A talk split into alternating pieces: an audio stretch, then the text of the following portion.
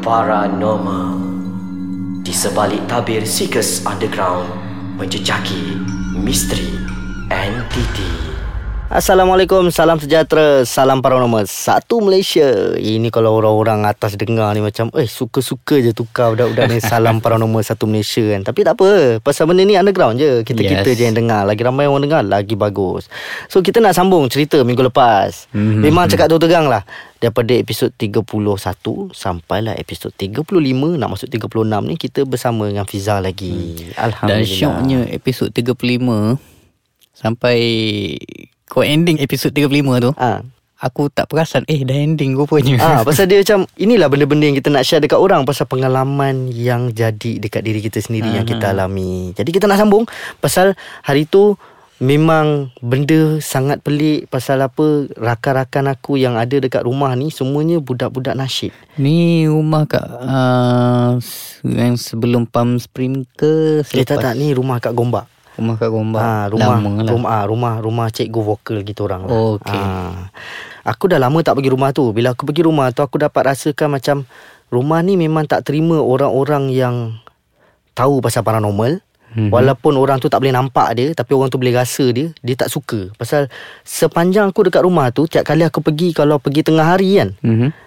Pintu rumah tu memang sentiasa terbuka. And kita Ya. orang-kita orang je yang tahu Dekat mana kunci rumah tu. Okay So bila aku masuk Aku akan ada satu sofa tu Memang pot aku tidur. Oh. Dan dah dua tiga kali terjadi Bila aku tidur aku dengar Oh ada budak dekat atas ni. Yang tak ada Ah. hal lah. kan, Tapi bila aku terbangun daripada tidur balik Aku macam pelik. Aku masuk rumah ni tadi Tak ada sebiji motor pun dekat car porch ni. Hmm. Tapi budak-budak ni dengar main gitar kat atas Siap bergelak sakan Lepas tu fikir macam Eh gua ni abang lu orang ni Asal gua masuk rumah ni Tak ada orang pula nak turun greet gua Salam ke apa kan Tak ada So macam pelik Lepas tu bila petang ni Budak-budak ni balik kan Aku dah macam diam lah Lepas tu dia kata Asal bang Ha, tak ada apa nanti kita ceritalah malam sikit. So bila cerita kat diorang, diorang pun mengalami benda yang sama sebenarnya. Ah. Banyak kali. Macam cerita lah. Ah, lepas tu aku jadi macam lagi tak baik lagi tak baik. Tu aku cak, aku bincang dengan abang ni, aku cakap abang, saya rasa saya perlukan pertolongan daripada kawan-kawan saya.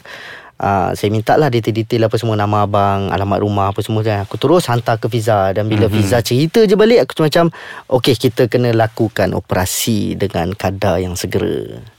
Jadi kita nak dengar sambungan daripada Fiza sendiri Apa jadi lepas tu? Lepas tu mm, Kat mana tadi kita habis Yang Ah, Dia macam nak bawa kita Ah, bawa pergi ke satu ruang ni Ruang yang paling ketara yang saya cakap tu Antara sofa tu Ingat first first kita masuk kat depan pintu tu Okay sofa tu dia sebenarnya kat rumah tu saya boleh klasifikasikan sebagai dia dah jadi penghuni rumah tu sebenarnya mm-hmm. cuma orang tak perasan yang dia ada.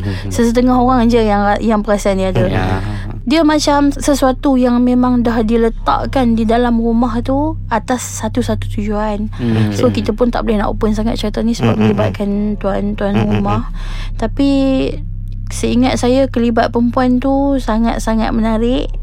Dia dah macam jadi maid kat dalam rumah tu. Ah, okay Okey. Mungkin masa ramai-ramai Syai dengan kawan-kawan pun Mungkin Syai boleh menyedari yang dia ada Cuma yang lain-lain tak boleh nak ah, menyedari So bila kita cerita Kita takut kita menakutkan orang. Ha, betul ya. Aku rasa macam aku pernah pergi je rumah ni. Kau tak pernah sampai. Lagi Dia javu jugalah tu. Ha serius macam Fiza cerita ni kan hmm. Macam aku pernah berada kat rumah tu rasanya. Okey ha, Jadi lepas tu apa jadi? Lepas tu masa kita buat sesi uh, rawatan tu Mhm. memang ada kita punya macam komunikasi kita dengan dia. Bila kita siasat-siasat balik rupanya oh sebenarnya dia memang nak tuan rumah tu sebenarnya. Memang Mhm. atas tujuan dia memang uh, dihantar untuk macam dengan merosakkan keadaan dekat rumah tu. Dia okay. tak mau suasana ada perhimpunan kat situ Hmm. semua. Mungkin macam saya cakap lah Dia tak suka orang-orang yang boleh menyedari Yang hmm. dia ada kat situ Sebab merosakkan dia punya agenda Sebabnya Hmm. dia dihantar ke situ Atas satu-satu agenda Hmm. Se- Last saya ingat Masa tu saya nampak dia Dan saya cakap dekat dua orang budak saya Okay jom follow. Sebab saya takut nanti Bila tak ada orang follow Berlaku something yang tak elok. Mm-hmm. So saya berjalan Last dia berhenti dekat Dekat satu tu Tangan dia macam dengan menunjuk ke depan. Mm-hmm. bila uh, saya tengok kat depan dia macam dengan ada satu benda uh, dia besar kucing je tapi dia tengah makan makan sesuatu yang dalam satu bekas. Tengah makan sesuatu lepas tu dia tak cakap apa-apa. Benda tu tak, Perempuan tu tak cakap apa-apa. Dia just tunjuk macam tu je. Bila saya pandang sekali Muka dia dah berubah. Daripada tadi Yang memang orang yang sangat-sangat uh, Normal Cantik normal macam Tapi dah berubah. Seolah-olah macam dengan Dia nak melakonkan watak masa awal Dia nak ajak kita ke belakang Supaya ni. Lepas tu bila kita ke belakang Dia dah anggap Masa tu dia dah bawa kita ke tempat dia. Mhm. So Dia masa tu tunjuk. memang dah tak ingat apa dah lah Okay tak apa. Aku akan ulas sikit Aha. uh, Keadaan rumah ni lah. Apa yang aku rasa apa semua. Tapi kita uh, Berehat dulu. Kita akan sambung selepas ini. Okay kita sambung. Uh, Tadi Fiza dah cerita Tentang pengalaman dia. Sampailah dia dah tak ingat.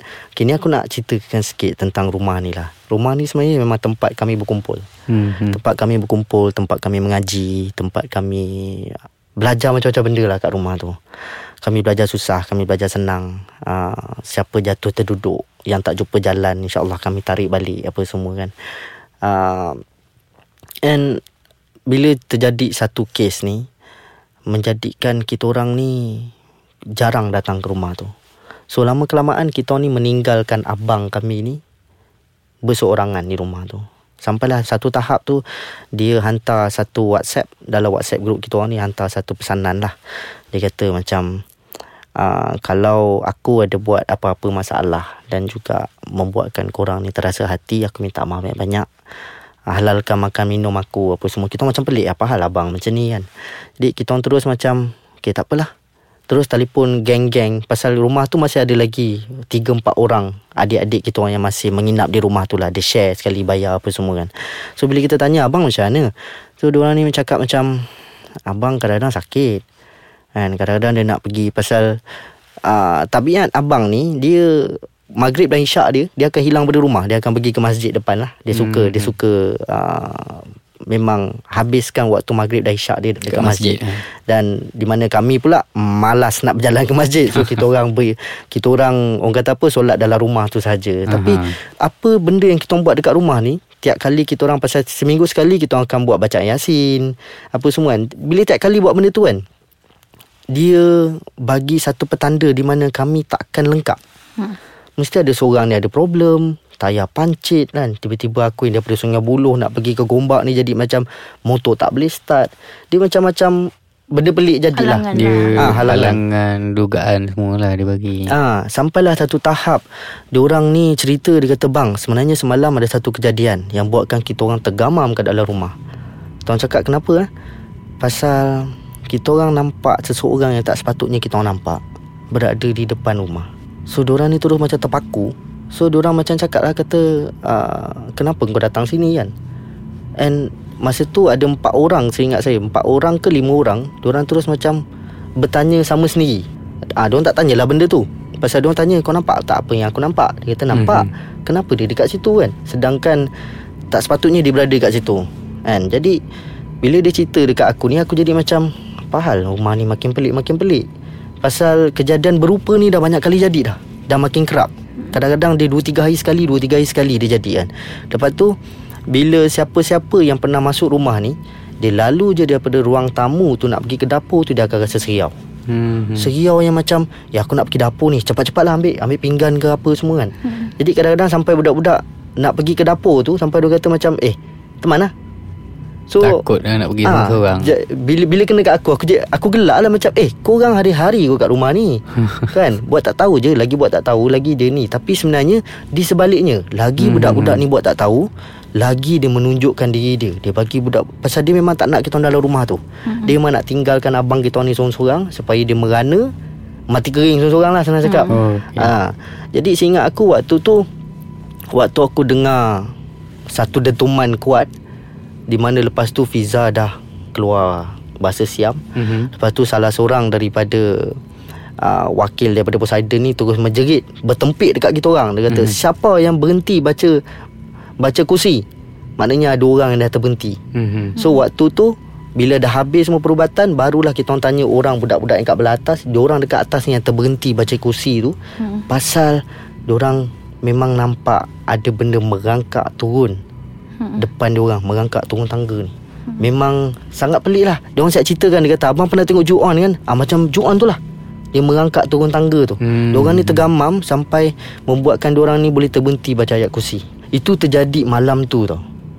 Dia jadi macam Pasal Bila aku offer orang Okay Tolonglah Siapa-siapa masuk dalam Kita perlukan Memenuhkan setiap ruang. Kalau takut Kita ubah konsep Satu ruang dua orang. Pasal sepatutnya Satu ruang seorang. Mhm. kan? Tapi budak-budak ni cuak. Termasuk aku Aku pun cuak lah Pasal aku tak pernah ada pengalaman Pergi mengubat rumah orang Macam tu Kan?